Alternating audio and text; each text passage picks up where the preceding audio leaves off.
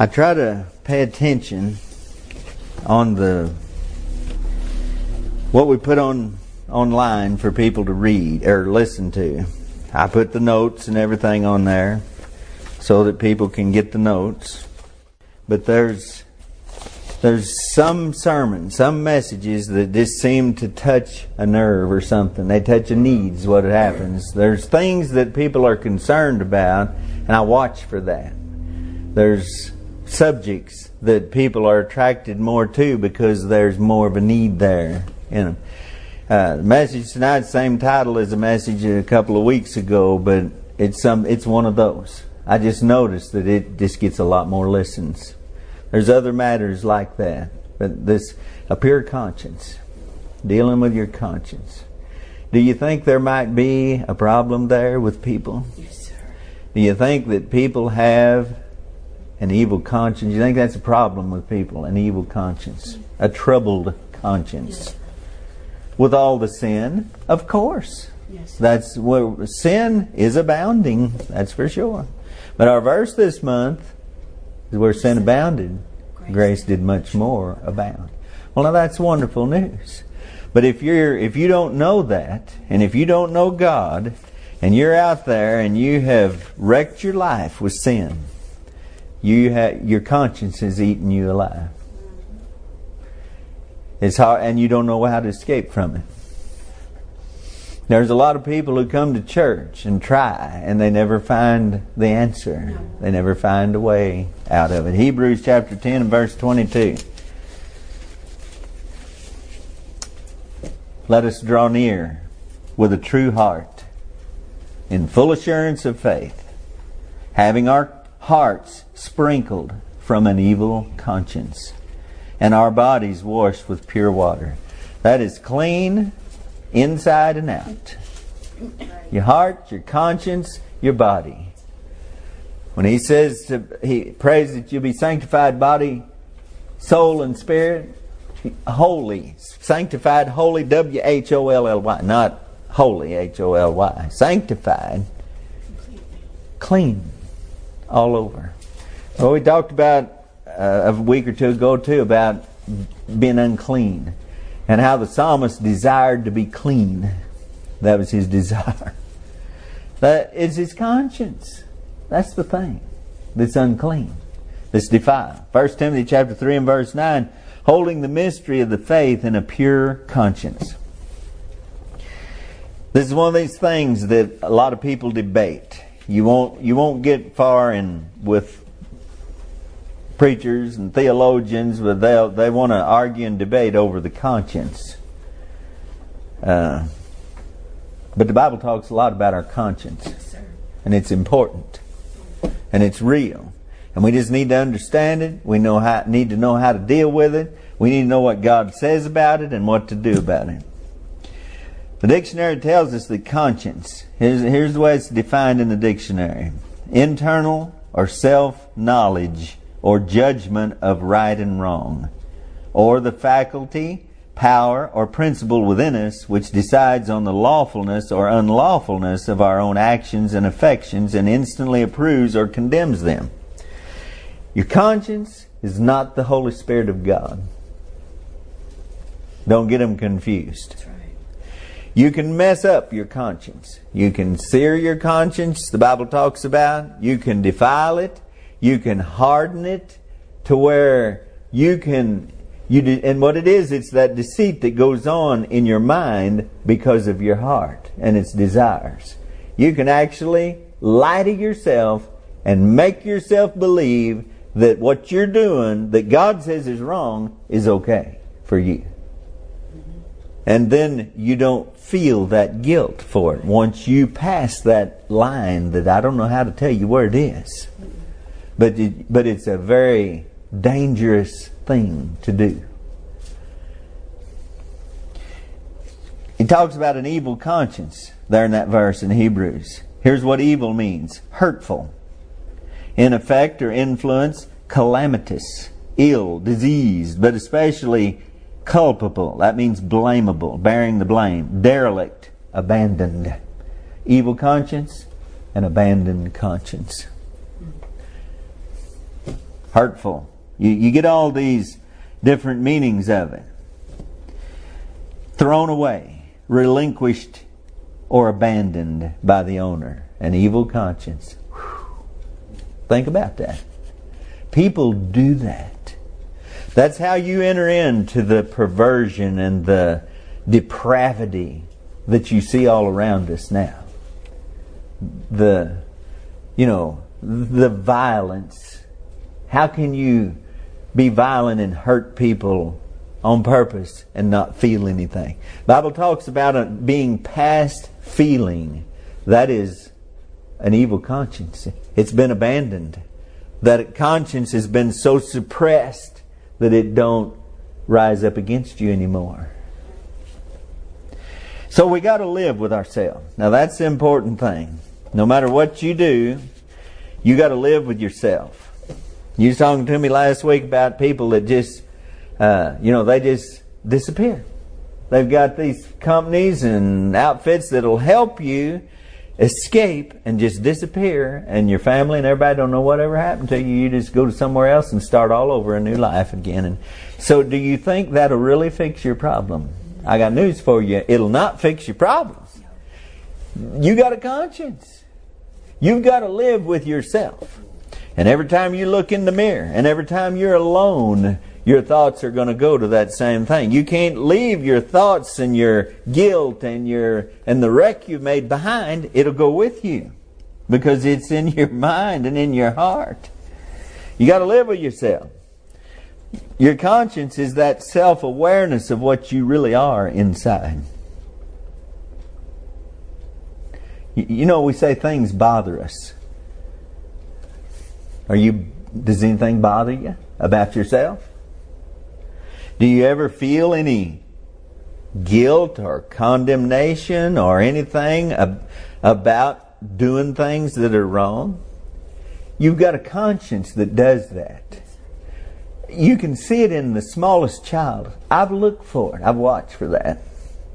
Because I, you know, as soon as they start becoming aware, before they can talk, before they can walk, they, you can see it. You can see that conscience.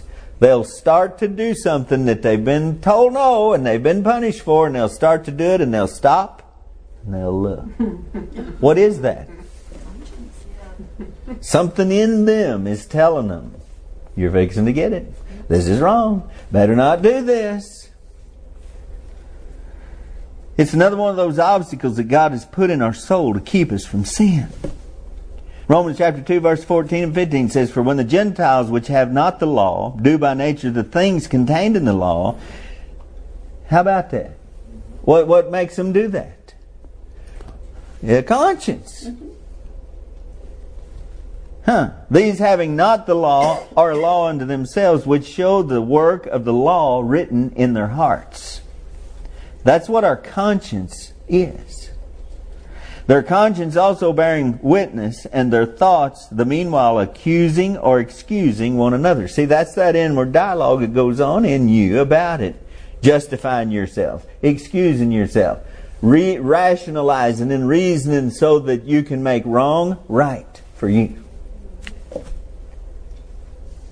And your conscience won't go along with it. So you have to kill your conscience or you have to abandon it. You have to drink it into oblivion or drug it into oblivion where it will be silent. That's why people do those things. Yes, yes. They're trying to escape. That's why a drunk is a drunk. They say he's addicted to alcohol. No, he's got such a troubled conscience that he can't live with it, so he drinks himself blind. So he can't even so he can't think about it. It's that voice inside that condemns or approves of our thoughts and our actions. When you violate your conscience, you're trapped forever thereafter in the guilt and torment of it unless you find forgiveness through Christ. Now, I don't want to paint such a dark picture here, lest somebody quit listening at this point and think, there's no hope for me. That's what this whole message is about. Let us draw near with a true heart and full assurance of faith, having our hearts sprinkled from an evil conscience. There's a way to fix this problem. This evil conscience, your troubled heart, your troubled mind, the lack of peace, and the lack of any kind of assurance whatsoever with God, of heaven, of eternity, of peace ever being yours. That troubled conscience, that evil conscience, there's a way to take care of it. Yes, sir. You've damaged your soul. Psalm 41 verse 4. I said, Lord, be merciful unto me. Heal my soul, for I have sinned against thee. Heal my soul. He's not asking for healing for his body, he's asking for healing for his soul. Because he's damaged it, he's wounded it. You, your conscience can be defiled, damaged, it can be rendered insensitive. 1 Timothy chapter 4 verse 2. Speaking lies in, a, in hypocrisy, having their conscience seared with a hot iron. That means rendered insensitive. What happens when you burn your finger? Pretty good. It hurts real bad when you burn it. But then what happens? It's it, you don't have any feeling there. I mean, you That's the way your conscience is.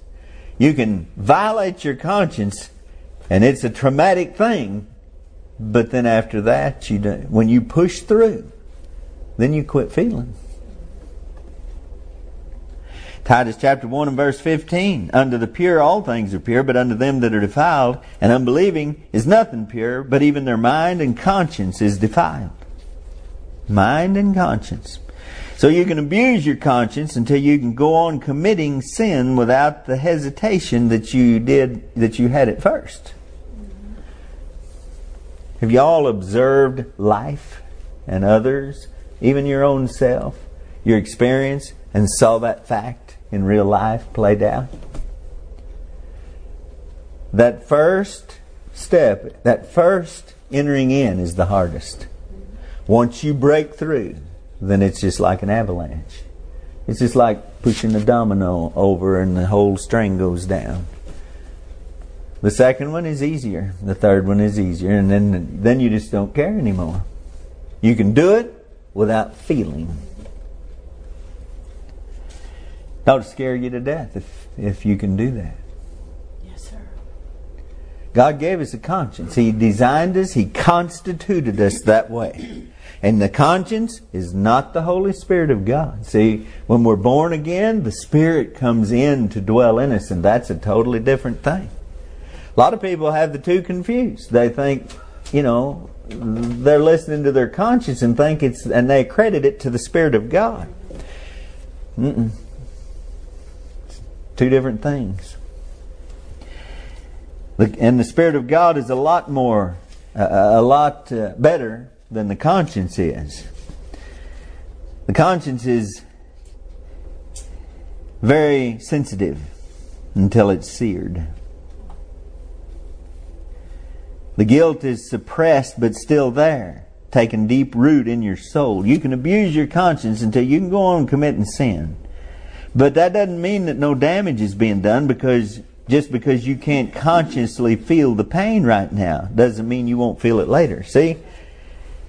People cross that line into sin and they violate their conscience. They ride it over. They stomp it under their feet and go on. And then they add to it all these other, all the other sins. And they think it doesn't matter. I mean, I've blown it all anyway, so what difference does this make? Oh, it's going to make a difference later. You're going to have a whole lot more to trouble you. Turn around quick as you can. Stop. Don't take another step in that direction. Conscience is very sensitive until it's seared. The smallest transgressions or improprieties can defile a pure conscience. I believe the Spirit of God and works with our conscience. I believe that's the way the thing works. And we're more sensitive when when we're pure and when we're right with God. Don't you believe that's right? Small things will trouble our conscience. We'll be troubled by small things, whereas other people aren't troubled by big things. Ignore this warning. at the peril of your soul. And at the peril of the souls that you have influence over. 1 Timothy chapter 1 verse 19, holding faith and a good conscience. Hold it. Which some having put away concerning faith have made shipwreck. Holding faith and a good conscience. You better care about your conscience. You better care about that voice in you that guides you. You better tune it tighter instead of loosening everything up. 1 Corinthians chapter 10, you can damage the conscience of others. Uh, 1 Corinthians chapter 8, verses 10 through 12. For if any man see thee, which had knowledge, sit at meat, which has knowledge, sit at meat in the idol's temple, shall not the conscience of him that is weak be emboldened to eat those things which are offered to idols? You see what he's saying?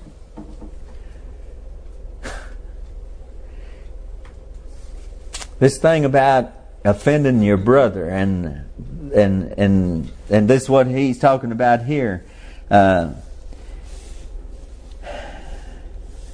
has not you uh, what am I doing here? Shall not the conscience of him that is weak be emboldened to eat those things which are offered to idols? And through thy knowledge shall the weak brother perish, for whom Christ died.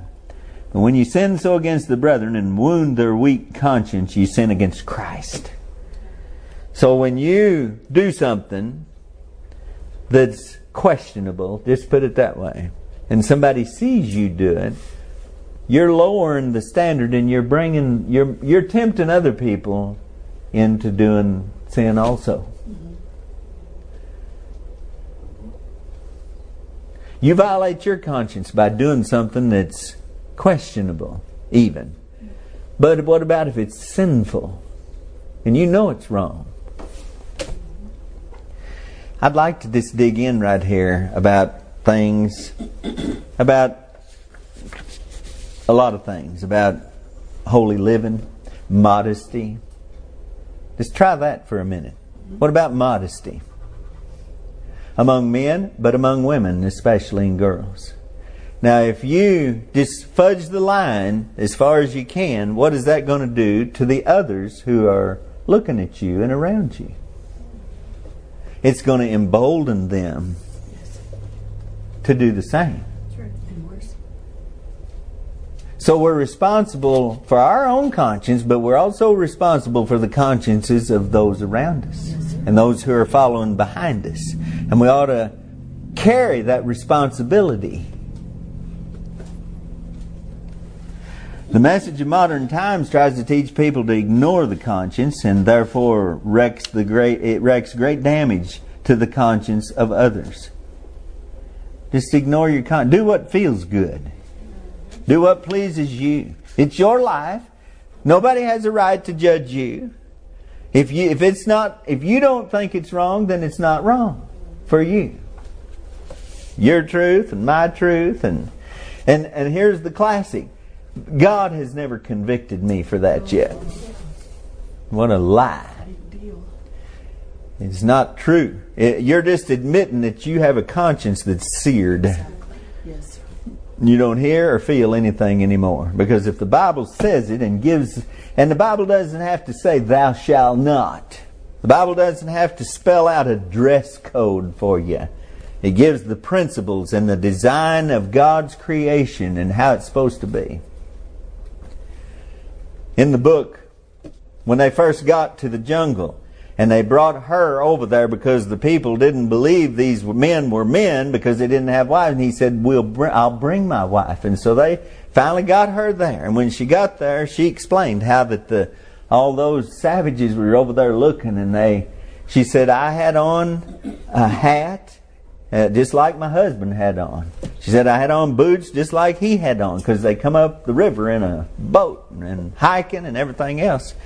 But they were looking at her and they couldn't tell with that kind of clothes on that she was a woman. And she, they come a punching at her and feeling of her and everything and and so she said, I am a woman. And she took her hat off and she said her hair fell down. And all, now, savages that didn't even know the world existed outside of where they lived. It is a woman. It is a woman. How did they know that? Doth not even nature itself teach you that if a man have long hair, it is shame unto him? Talks about a woman's hair being her glory, her covering. A woman has long hair. A man has short hair. Not a woman's hair. Hair like a woman and a face like a man. Do we need to draw pictures and explain that for everybody? It's pretty simple. Yes, sir. I've not been mistaken for a woman. Ever.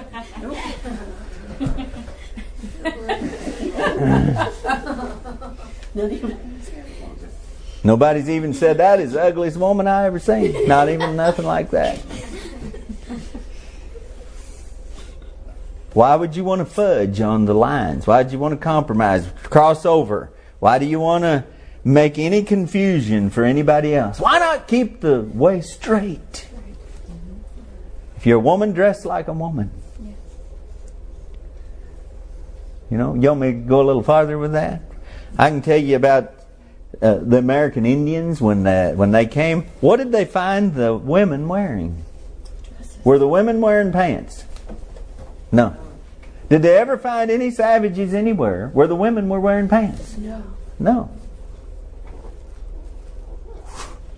The men might be completely naked, but the women had on some kind of skirt.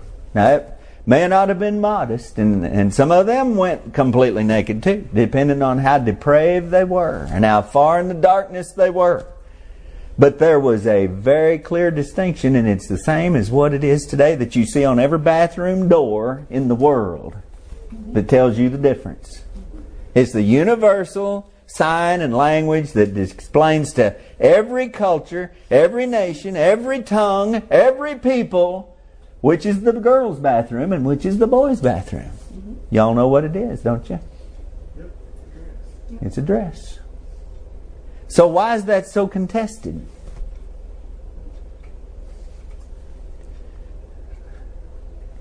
Answer me that.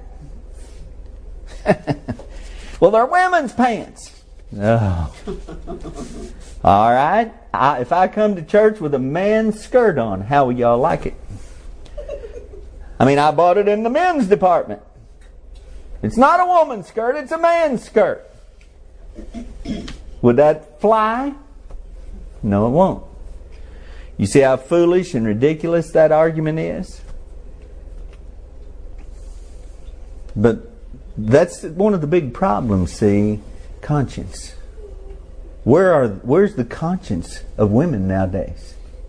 And and it's defiled, and they're defiling every generation that comes along behind them with their emboldenedness to defy God's order and design in every level, in every aspect. And so I just thought I'd just show you in that one little area. Now we can go every which way with it, but we're going to face God one day. I don't believe I'm going to be ashamed when I stand before God to give account of saying what I just said. It's true. That's right. Amen.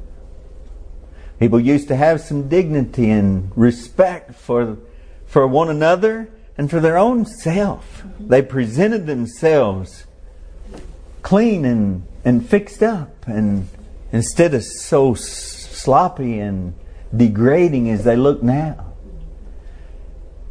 And it's like a disease. It passes on to the to others around us, and that's what we're talking about here. Well, hope you understand that. By teaching that sin is normal and even tolerated by God. That's how we defile the conscience of others. By teaching that sin is a light thing that is easily taken care of because of Christ and His shed blood. You, are you staying with me here? That's what I'm talking about. We compromise the lines and we partake where we shouldn't partake, where our conscience tells us not to. And this is what happens to others. By teaching that we're not delivered from sin when we're saved. That's a conscience matter there. It's a, I, that's where the conscience is defiled in a lot of people. And in a lot of young people, I've sat and watched it for three or four generations here that I've seen come up and go through this and be taught. And this is what the result is. When you teach them that we're all sinners and we can't help it and we can't stop it and it's just to be expected, then their consciences don't even bother them about it. Because the preacher said that's the way it is. Everybody here believes that's the way it is. I mean, that's what the Bible says. The Bible don't say that. Nowhere. Anything like that. But you've done the same thing as this person who ate of the meat of the idol, the sacrifice of the idol, and emboldened the weak brother to eat. And then it's, it goes from there. What's this old saying of what the, what the parents uh, tolerate, the children will embrace. And then, then what about the next generation? There's no.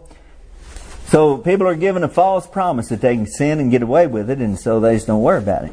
There's no. It's a hardened heart and a and a seared conscience. But there's no assurance and peace of heart unless you do those things that are pleasing in His sight. Because here's what the Bible says, 1 John chapter 3, verse 19 through 22. And hereby we know that we are of the truth. Don't you want to know that? I know people that are seeking real hard to know that. So here's the answer. Hereby we know that we are of the truth and shall assure our hearts before Him. For if our heart condemn us, God is greater than our heart and knoweth all things. Beloved, if our heart condemn us not, then have we confidence toward God, and whatsoever we ask, we receive of Him, because we keep His commandments and do those things that are pleasing in His sight. So, if your conscience is still bothering you, you're just not going to get right with God. Something's going to have to happen. How do you clear your conscience? You can't be right with God and have a defiled conscience.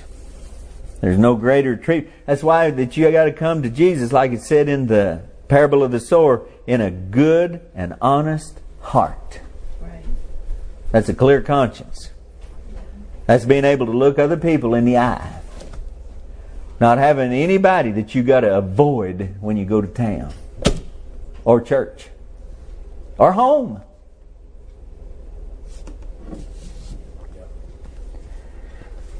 There's no greater torment in this life than a defiled and evil conscience. At times, some people may do and say things that sound like true repentance, but it's only the cries of a soul trapped and tormented by an evil conscience. Yes, sir. Repentance is a different thing than just crying about your troubled heart. 1 Samuel chapter 15 and 24. Uh, Saul said unto Samuel, I have sinned, for I have transgressed the commandment of the Lord and thy words, because I feared the people and obeyed their voice. See, he's he's admitting his sin and lying in the same yes. sentence. Yep. Telling a lie and pretending to be repentant. Right. In the same sentence. He wasn't afraid of the people. He's the one that did that. And he said, I've, dis- I've sinned, for I've disobeyed, I've transgressed the commandment of the Lord and thy words. But I had an excuse. The people made me do it. It was their fault. Mm-hmm. 1 Samuel 15, verse 30. And then he said, I've sinned, yet honor me now. I pray thee before the elders of my people and before Israel, and turn again with me that I may worship the Lord thy God. Saul pleading with Samuel. 1 Samuel 26 and verse 21, Then said Saul, I have sinned again. Here, return, my son David, for I will no more do thee harm, because my soul was precious in thine eyes this day. Behold, I have played the fool, and have erred exceedingly. Does that sound like repentance? Well, it sounds like it, but is it? No, it wasn't. No. He was just trying to get him over so he could kill him. Anything lie, whatever. But Saul is really troubled. I mean, he really is. He's about to get to the point here where he's going to call on a witch to try to talk to Samuel after Samuel's gone. He's so desperate because he's in so much trouble because God won't speak to him. The good news is that God's made a way to purge an evil conscience through Christ. There's no other way to purge an evil, defiled conscience. We started out there in Hebrews chapter uh, 10 and verse 2. 2 and verse 10 and verse 22 is what it was. Having our hearts sprinkled from an evil conscience.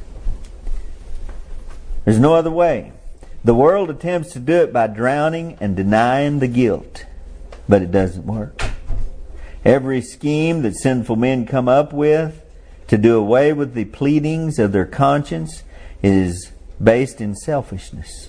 That's right. And therefore it doesn't work. oh, well, I'm trying to hurry. I'd like to stop there for a minute, but that's just the way it is. Men can't fix their own bad conscience.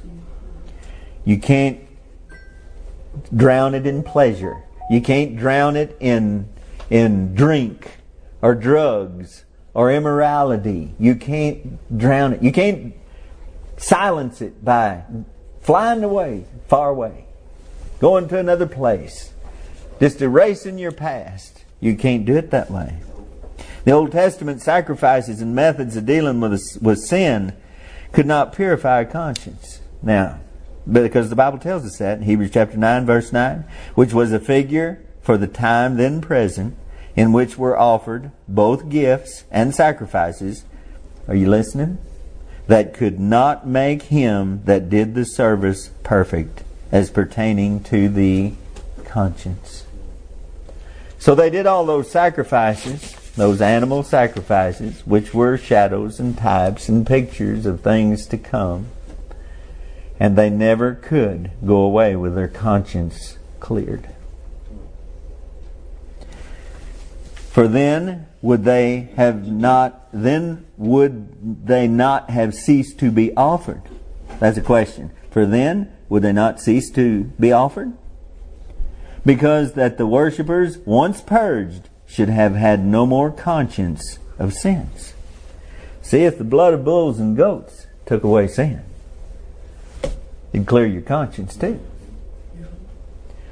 That's what it takes to clear your conscience. Yes, sin. Sin has to be taken away. Yes. Now, isn't that what Jesus said He came to do? Isn't that what God promised that He would send Jesus to do? Isn't that what John the Baptist said when he said, Behold the Lamb of God, which taketh away the sin of the world? Hope for the prisoners, to set the captives free. You think he's just talking about people in jail? People that were trapped by their own evil conscience because of their sin that they had done. Their that law written in their heart that they had trampled upon in their lust for their sin, what they wanted. The sacrifices back then were made by the transgressor to make atonement for sin. That's the way it was. You brought the sacrifice. You didn't go up to the priest and say, Here's your ten bucks, I or whatever. Make me a sacrifice. No, you had to bring the sacrifice. You had to lay your hand on its head while it died. There was a lot to all that, but it was you that had to do it. And anything that you do to try to reconcile yourself to God will fail to clear your conscience. See, they made that sacrifice, and an innocent animal died. But that's a whole lot different than the Son of God dying in your place, dying as the sacrifice for your sin. The sacrifice that takes away the sin of the world and clears an evil conscience was the death of God's Son for you. It isn't something we've done. It is what He has done for us. Amen. Key, key thing right there. Yes. It's the key that unlocks the door. When you figure out that you can't fix it and only God can, That's the only way you're ever going to get it fixed. That gives us great assurance of forgiveness. I didn't do it. I had nothing to do with it. I found mercy. He showed me mercy. He gave me forgiveness.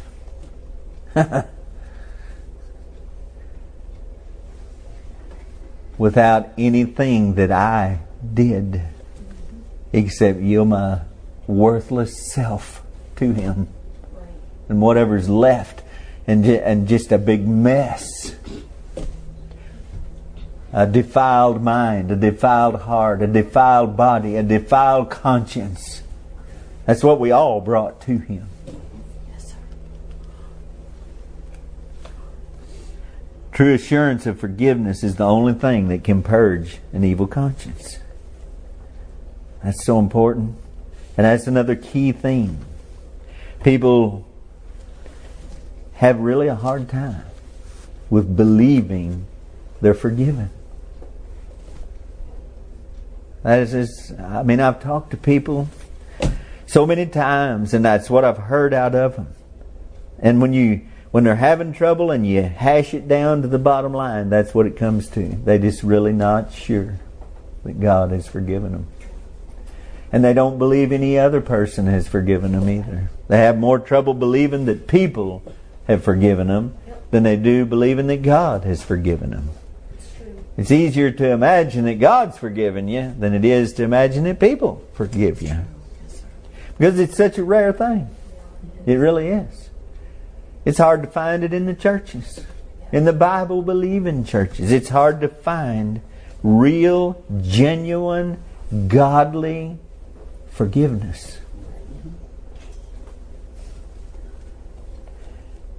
We might forgive for minor things, but when it's major, oh, did you ever hear anybody say, I could never forgive them for that?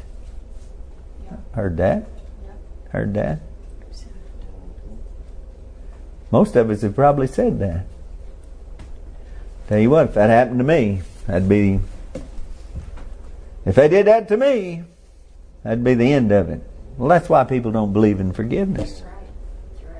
The Pharisees said, Who can forgive sins but God alone? That's another dumb question they ask. If you don't forgive others' trespasses against you, neither will God the Father forgive your trespasses. So it seems to me that everybody can forgive sins. It's possible for all of us to forgive sins. If we don't forgive, we can't go to heaven. We can't get forgiveness from God if we don't forgive. That it's made very plain. So the tr- the true assurance of forgiveness is the only thing that can purge an evil conscience. Think with me, think with me. Somebody's done an awful transgression. Think of the worst things you can think of that people do to one another. Hmm.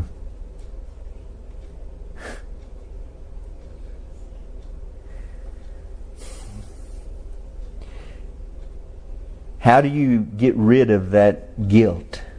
What is the only thing that can clear it? Is to know that they've forgiven Yes. you. It is true.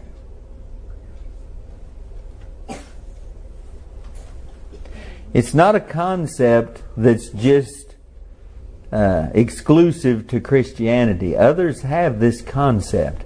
They base it on self will and self goodness and all of that rather than on the blood of Christ, which we're preaching tonight. That's the only way. Having your heart sprinkled. Sprinkled with what? The blood of Christ. Amen. There can be no forgiveness without confession and therefore no purging of the conscience. Hebrews 9:14 How much more shall the blood of Christ who through the eternal spirit offered himself without spot to God purge that means make clear uh, make clean and purify your conscience. How much more shall the blood of Christ purge your conscience from dead works to serve the living God? So if the blood of bulls and goats served the purifying of the flesh, that's what the, the te- context says, then how much more shall the blood of Christ clear your conscience? Well, through the assurance of forgiveness of sins. Can't be forgiveness without confession. So there's no purging of the conscience until we're ready to confess our sins. Hmm. You got to own them. It's me. I'm guilty. Yes. I'm guilty before God. I'm the one that did it. I'm the one that messed up. There's nobody to blame but me. Instead of, the people made me do it. My wife made me do it. The serpent made me do it. My brother made me do it. If it hadn't been for them, if it hadn't been for that. Now that's all that's got to stop. It's got to be, it's me, oh Lord. Yes. It's me. A defiled and evil conscience is always a result of mistreating others and- God. That's why you got a troubled conscience because you've done wrong to somebody. You've done them wrong. You've hurt them. You've trespassed against them. You've you've taken something from them. You've caused suffering. You've caused them pain. You've caused them grief. That's why your tr- your conscience is troubled. Yes,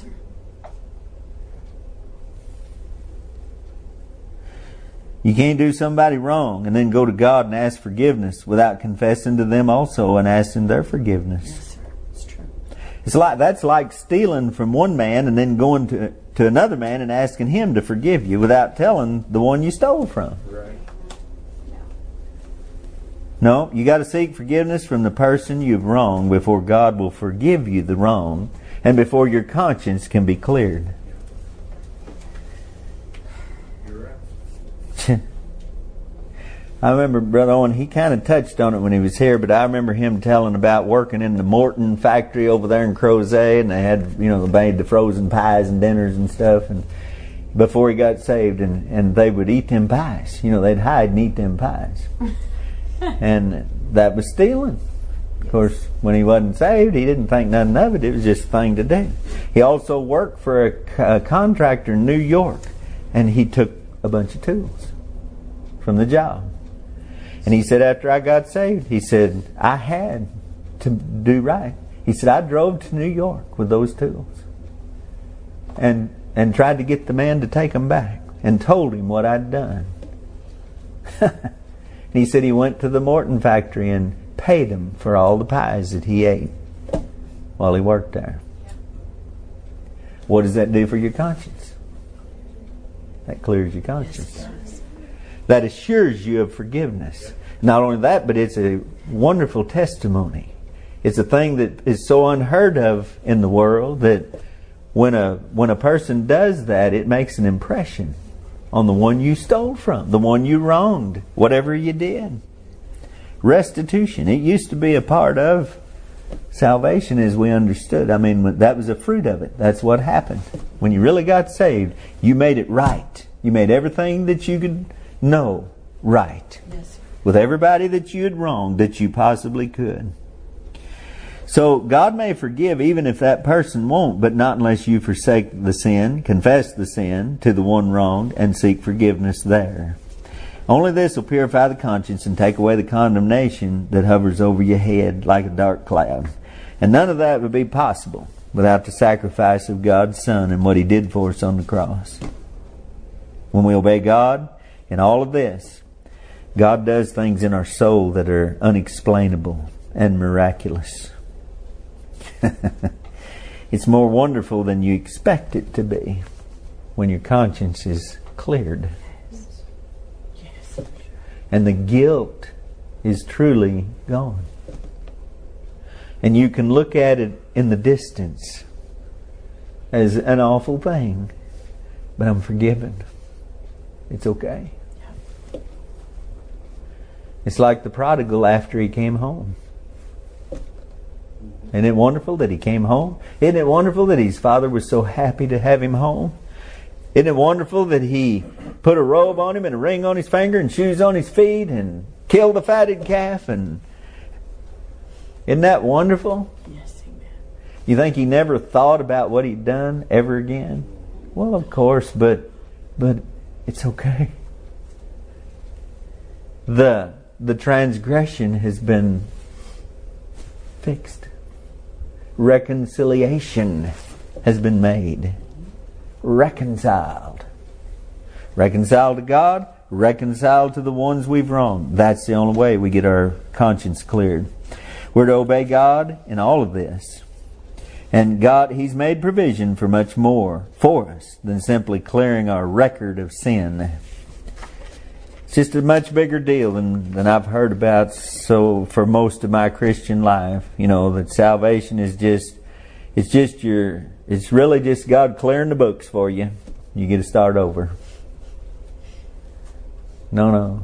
No, no, no, no, no, no. He does more than simply clearing our record of sin. The, the world calls that having your record expunged. Is that the right word? They, they erase it off your record like it never was there. He does more than that. He fixes the whole problem from the inside out. Two more verses. Uh, and, and, it's the one I read to start with, Hebrews 10:22, Let us draw near with a true heart in full assurance of faith, having our hearts sprinkled from an evil conscience and our body wa- bodies washed with pure water. Second, uh, 1 Timothy 3, 9, holding the mystery of the faith in a pure conscience. I read both of those verses in the beginning. Read them in the end there. Is your conscience clear tonight? Paul said, that he exercised himself to have a good conscience, a clean conscience. Uh, that's not how. Uh, I'm not saying the right word there. A conscience void of offense before God and men. That's what he lived trying to do. Yes. So that he didn't have to be ashamed before anybody he met. Can you say that today? Is there anybody that you've done wrong that you just, boy, I hope I don't run into them. Have a clear conscience. There's a way to fix it. Amen. God made a way. I'm glad it's that way. You know how many people there are that you know that most of the people in this world don't even know how to escape this prison of torment. They really don't. Look at the despair on their faces. Go out there and. St- do you ever notice people's faces? Do you look at them when you go to the store and stuff? I do. I remember standing in the store in Mexico and just I was just in there in the gross in the supermarket and I was just standing there watching everybody and and no smiles, nothing but trouble on everybody's face. That's all I could see. Nobody greeting one another.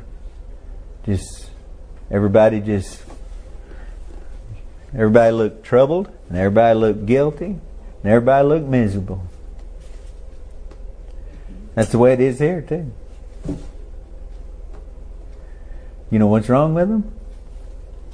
Same thing's wrong with everybody. They just go about living for themselves and walking all over everybody else and they're miserable. Yes. Love the Lord thy God with all thy heart, all thy mind, with all thy soul, with all thy strength, and love thy neighbor as thyself. That's the whole law and prophets. Yep. All summed up.